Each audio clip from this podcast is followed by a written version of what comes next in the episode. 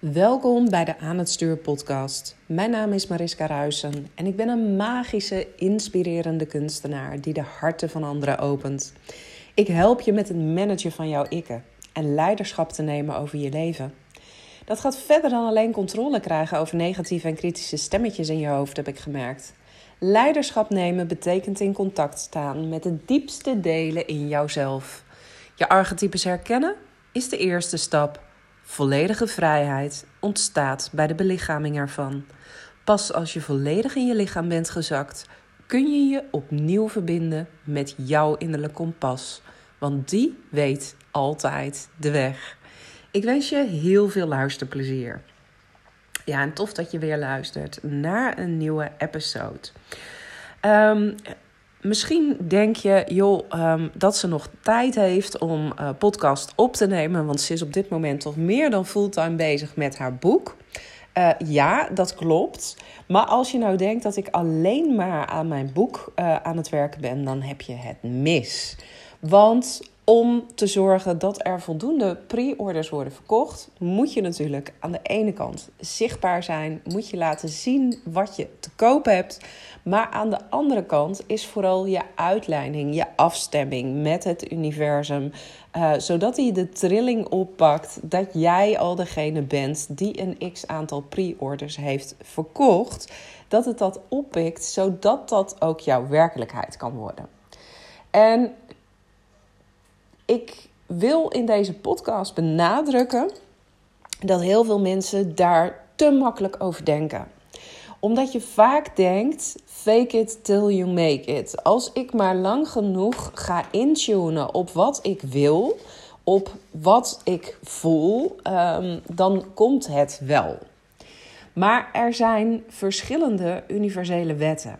En de bekendste is natuurlijk de wet van de aantrekkingskracht. Maar er zijn nog veel meer universele wetten die allemaal inwerken op die wet van aantrekkingskracht. En een hele belangrijke wet daarin is de wet van puur verlangen Ehm, en dan ga ik ook meteen de andere wet noemen, de wet van paradoxale intentie. Want die werken op elkaar mee. Jij kunt denken dat je een puur verlangen hebt. Dat jij iets het veld in hebt gestuurd uh, omdat dat je verschrikkelijk blij zou maken. Maar misschien is het verlangen wat jij het veld in hebt gestuurd juist wel iets um, wat alleen maar benadrukt wat je nu nog niet hebt.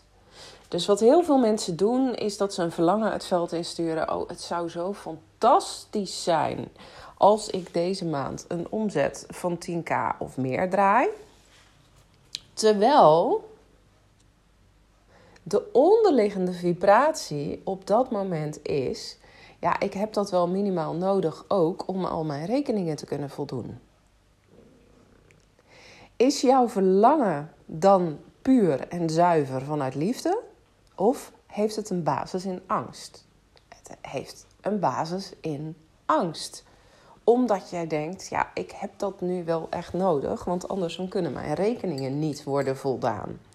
En op het moment dat die ondertoon van angst erin zit, zal je die eerst moeten shiften. Hoef je je verlangen niet per se aan te passen, maar heb je de basis aan te passen. Dus heb je te gaan naar de kern van waarom zend ik dit verlangen uit en waarom heb ik tot nu toe zoveel shit op mijn pad aangetrokken dat ik nu minimaal 10k maanden nodig heb om al mijn rekeningen te kunnen voldoen dan zul je dat stukje in jezelf moeten zien te ontwortelen. Waar komt dat vandaan? Zodat je het veranderen kunt, zodat je het shiften kunt. En dit is werk wat heel vaak overgeslagen wordt. Niet omdat we het niet willen, maar in de eerste plaats heel veel mensen weten het niet. Die denken alleen maar, ja, maar ik zend toch een heel puur en zuiver verlangen uit dan is dit toch wat ik krijg. Het tweede is dat mensen het vaak spannend vinden om naar binnen te gaan. Want wat kom je nou precies tegen in jouzelf op het moment dat je 100% eerlijk met jezelf bent? En de derde reden waarom het zo fucking lastig is om erachter te komen, zend ik nu een puur verlangen uit? Is mijn verlangen echt 100% zuiver en niet gebaseerd op angst? Is omdat je geen idee hebt welke vragen jij jezelf moet stellen om erachter te komen welke vibratie er onder jouw verlangen zit. Want op het moment dat je aan het intunen bent, dat je nu al 10k maanden draait en dat al jouw financiële problemen achter de rug zijn, dan heb je toch gewoon een heerlijk gevoel. Dan is er toch helemaal niks aan de hand. Dan voel je je toch echt ja, over de moon gelukkig. Je kunt je al gaan voorstellen uh, dat je bij de kapper, bij de schoonheidsspecialist, in de, in de sauna zit, whatever je dan ook wil gaan doen. En dat al je rekeningen worden gedekt. Dat dat zo'n fantastisch gevoel is. Dan sta je er helemaal niet bij stil dat nog steeds de onderliggende vibratie nog steeds wellicht er één is van tekort. En daarom noemde ik net niet alleen de wet van uh, de pure intentie, dat je die moet zien te achterhalen, maar ook de wet van paradoxale intentie. Want de wet van paradoxale intentie die vraagt van je dat je in totale overgave gaat. Dat vraagt de wet van puur verlangen overigens ook van je. Want een, een, een verlangen kun je alleen naar je toe trekken op het moment dat jij in overgave gaat. Alleen dan komt een verlangen veel sneller naar je toe. Kijk maar eventjes heel simpel wat er met jouw partner gebeurt. Als jij iets van jouw partner wil en je gaat lopen drammen en je gaat lopen zeuren en je gaat lopen trekken omdat het er nog niet is. Wat doet je partner? Nou, die trekt zich terug. Die heeft helemaal geen zin in jou. Terwijl als jij zegt, je gaat hints geven, je gaat, je gaat spelen, je gaat teasen, je gaat hem uitdagen en je gaat zeggen: Oh, hier verlang ik zo naar. Dan gaat jouw partner daar waarschijnlijk in mee en die zal jou dan ook nog niet meteen geven wat je wil omdat het verlangen groter en groter en groter wordt en het lekkerder en lekkerder wordt om er naar uit te kijken wanneer hij je wel geeft wat je wil. Dat is het spel. En dat is exact het spel wat het universum ehm, met jou speelt. Dus op het moment dat jij een, een puur verlangen het universum hebt ingezonden en je weet, ik heb de vervulling van het verlangen niet nodig om nu al gelukkig te zijn. Het uitkijken naar dat verlangen en weten dat dat verlangen vervuld wordt, no matter what, dat is minstens net zo lekker. Sterker nog, ik word er dripping hot van. Het is, het is geen instant behoeftebevrediging, maar ik, ik, ik, ik ga hier helemaal voor dat ik hier naar uit kan kijken. Dan komt het pas. Maar wat doen wij? Wij draaien het om. Wij zeggen, nou, ik ben pas gelukkig als het er is. Want als het er is, dan kan ik mijn rekeningen voldoen. En je moet hem dus om kunnen draaien voor jezelf. Waarom kunnen we hem heel vaak niet omdraaien? Wat zit er nou in de weg aan dat uitzenden van een heel puur verlangen? Wat zorgt er nou voor dat jouw verlangen nog steeds een ondertoon heeft van angst? En als je verlangen al een ondertoon heeft van angst, ja, dan kun je natuurlijk nooit in volledige overgave gaan. Dan gaat het niet lukken om te krijgen wat jij wil. En dat heeft te maken met de vraag: voel jij dat je het waard bent om dat te ontvangen? Of is er ooit iemand of iets of een gebeurtenis geweest die jou heeft doen geloven dat er een limiet zit, dat er een maximum zit aan wat jij kan ontvangen voor jouzelf? Is dat op dit moment in jouw leven aan de hand?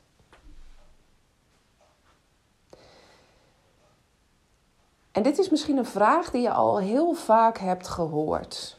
Geloof je dat je het waard bent? En toch zijn er heel vaak dingen die hebben gespeeld in je leven, waardoor je op een heel diep niveau nog steeds gelooft: hé, hey, dit kan niet. Het is een voorbeeld wat ik al heel vaak heb genoemd, maar het is een overtuiging die er bij mij zo ingeëtst zit. Het is zo'n lang speelplaat geweest. Het zijn zulke diepe groeven in mijn hoofd. Um, die zich hebben vastgezet dat um, mijn ouders ooit tegen mij hebben gezegd: met creativiteit kun je geen droog brood verdienen. En jij hebt een goede kop met verstand. Dus jij gaat maar gewoon naar een goede universiteit en zorgt maar dat je een goede studie doet.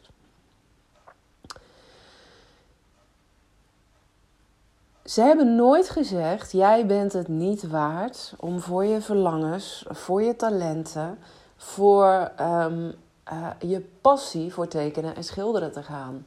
En toch is dit wat mijn onderbewuste brein heeft opgevat. Mijn onderbewuste brein heeft opgevat: ik mag niet doen wat ik wil, dus ik ben het niet waard. Dus als jij nou op dit moment in een baan zit waarvan je denkt: ja, kak, dit is gewoon niet 100% op mij afgestemd. Maar ik weet nog niet wat mijn volgende stap dan moet zijn. Of ik durf hier niet uit weg te gaan. Dan is de kans heel erg groot dat jij jezelf nu hebt vastgezet in een patroon van ik geloof eigenlijk niet dat ik dit kan. Ik geloof niet dat ik het waard ben op een heel diep niveau. En dit is de allergrootste leugen die je in jezelf mag ontwortelen. Moet ontwortelen zelfs.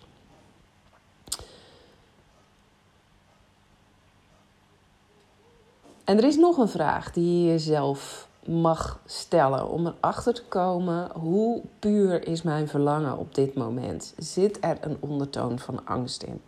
En dat is, voel je dat je iets moet doen, jezelf moet bewijzen of anders moet zijn om wel waard te zijn wat jij wil ontvangen.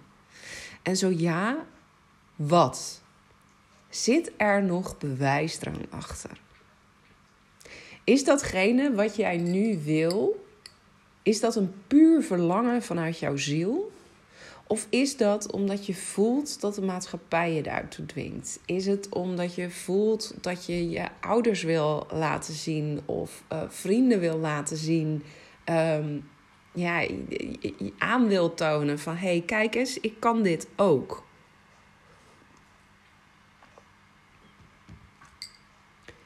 En als je deze vragen voor jezelf beantwoord hebt en ontworteld hebt en er waarschijnlijk achter bent gekomen, want nou, zo'n 90%, misschien zelfs nog wel meer, misschien wel 99% van de mensen, die vindt zichzelf iets niet waard. Maar als jij ergens op een diep niveau voelt, ik ben het niet waard, dan is dat niet jouw absolute waarheid. Dan is dat niet de hoogste waarheid die er bestaat. Het is de waarheid die jou door iemand anders is aangepraat. Door het collectief, door alles wat je hebt aangeleerd. Um, door je ouders wellicht, die jou de indruk hebben gegeven dat als jij iets niet op een bepaalde manier doet, dat jij dan niet voldoende bent. Uh, leraren die tegen jou hebben gezegd dat je beter zou moeten zijn.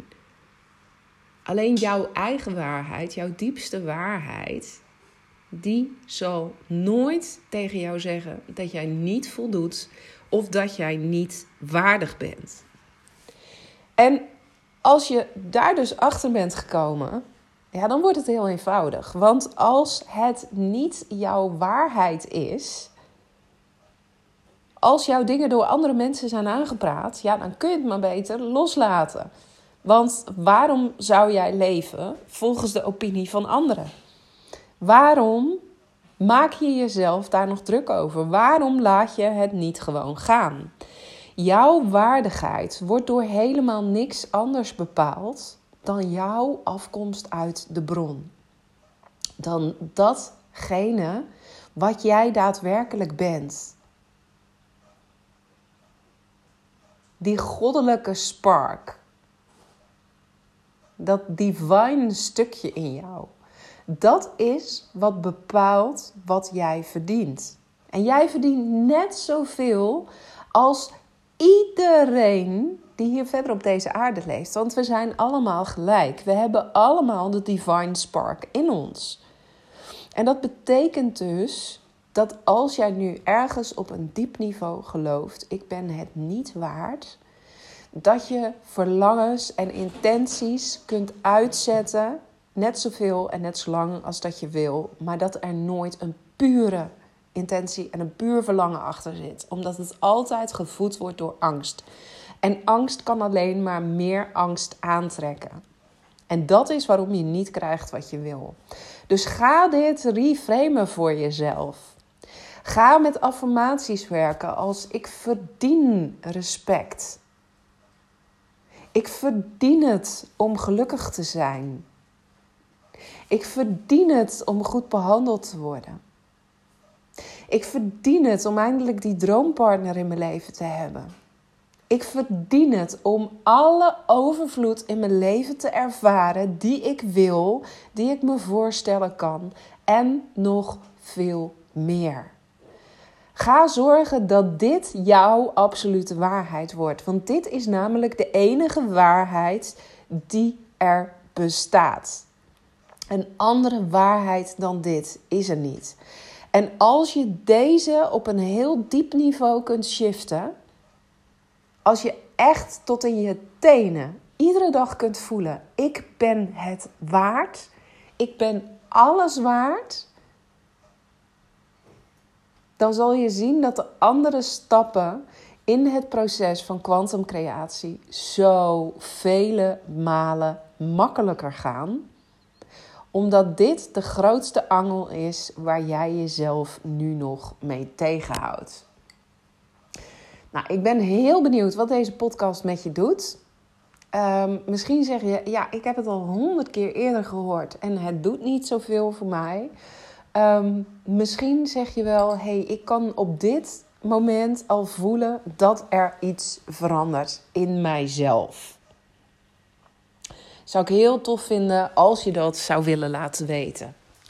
En speciaal omdat ik weer veel meer met dat stukje kwantumcreatie wil gaan doen. Want dat is natuurlijk ook de basis van mijn boek. Heb ik besloten, na een stevig mannelijk schopje in mijn rug, laat ik het zo zeggen, um, om weer iets te gaan herhalen wat ik vorig jaar ook heb gedaan. Vorig jaar heb ik mensen tijdens de meest magische tijd van het jaar, de 11 jule-nachten, meegenomen in een Quantum Jule-reis. In de periode vanaf 20 december zijn er magische nachten. Is het de tijd buiten de tijd? We hebben namelijk 12 maanden, maanden in een jaar, maar er zijn maar liefst 13 maanden. En dat betekent dat we een aantal dagen over hebben in de tijd. Dat is de tijd die je hebt vanaf 20 december. Je merkt vaak ook, het is een heilige tijd, een tijd om samen met je familie en dierbaren te zijn. En het is een tijd waarin van oudsher de terugkeer van het licht werd gevierd. Want vanaf 21 december gaan de dagen natuurlijk ook weer langer worden, in plaats van dat ze steeds korter zijn. En het bijzondere van die tijd is dat er van oudsher ook al wordt gezegd dat er um, dunnere sluiers zijn tussen onze wereld en de andere dimensies om ons heen. Nou, als je weet dat je met kwantumhypnose kunt communiceren met verschillende werelden, met verschillende dimensies om ons heen, dan kun je je voorstellen dat in een tijd die zindert en, en knispert en knettert van de magie, dat het een hele fijne tijd is om juist dan met kwantumhypnoses bezig te zijn. Dit is wat we gaan doen in die tijd. Ik neem je elf dagen mee. Je krijgt een dromendagboek van me waarin je alles uh, noteren kunt. En iedere dag om 9 uur ga ik live en kun je live een quantum jump met mij doen. Kun je er niet live bij aanwezig zijn, dan krijg je sowieso alle opnames van me. Uh, en met die opnames uh, kun je gewoon in je eigen tempo ze doen wanneer je wil. Uh, ook na die elf dagen zijn ze onwijs krachtig. Maar doe je elf dagen lang mee, dan zet je daarmee ook echt een fundament, een basis neer voor het komende jaar. En dat is natuurlijk mega, mega krachtig als je dat gaat doen. Um, een van de proeflezers van mijn boek, die ook een nieuwe businesspartner wordt, want in 2024 komen er hele toffe uh, workshops en retreats aan die wij samen gaan geven. Die had ik gisteren aan de telefoon en die zei: Nou, het lijkt me zo fantastisch. Ik ben met kerst uh, bij mijn familie in Ierland. Um, wat natuurlijk sowieso ook al een hele magische plek is. En ik wil niks liever dan dan meedoen aan jouw Quantum reis. En ik had nog helemaal niet besloten dat ik hem zou doen. Maar hij zei: Weet je, het is een van de meest krachtige dingen in jouw business. Want het tapt helemaal in op die magie waar jij voor staat. En ik heb al besloten dat ik erbij ben. Dus gooi de deuren maar gewoon open. En zorg dat zoveel mogelijk mensen mee gaan doen. Nou, vorig jaar kreeg je van mij een cadeautje in de vorm van een magische kaartenset. Doe je dit jaar mee en je hebt jouw pre-order van het boek Alice in Quantumland, jouw routekaarten naar jouw wonderland, nog niet besteld, ehm, dan krijg je ook mijn boek erbij. Overigens ook als je het al wel besteld hebt, want dan krijg je het gewoon, uh, dan krijg je een extra exemplaar om aan iemand in jouw netwerk, uh, in jouw eigen kring, cadeau te doen. Um, maar ik weet en ik voel dat we in deze uh, quantum uh, reis ook juist gaan intappen op al deze facetten. Dat we ook juist in de hypnoses dit soort blokkades naar boven gaan hengelen. Um, die ervoor zorgen dat jij nu nog niet hebt wat je wil. Maar zodat je dus vanaf 2024 vele malen krachtiger kunt staan. Nou, wil jij gebruik maken van die magie? Ik zal de link ook eventjes in de show notes zetten.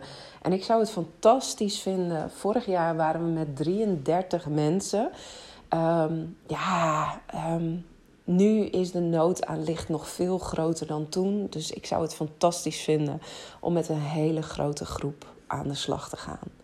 Ik hoop je daarbij uh, te mogen verwelkomen. Nou, laat me weten wat je van deze podcast vond en ik hoor je snel weer.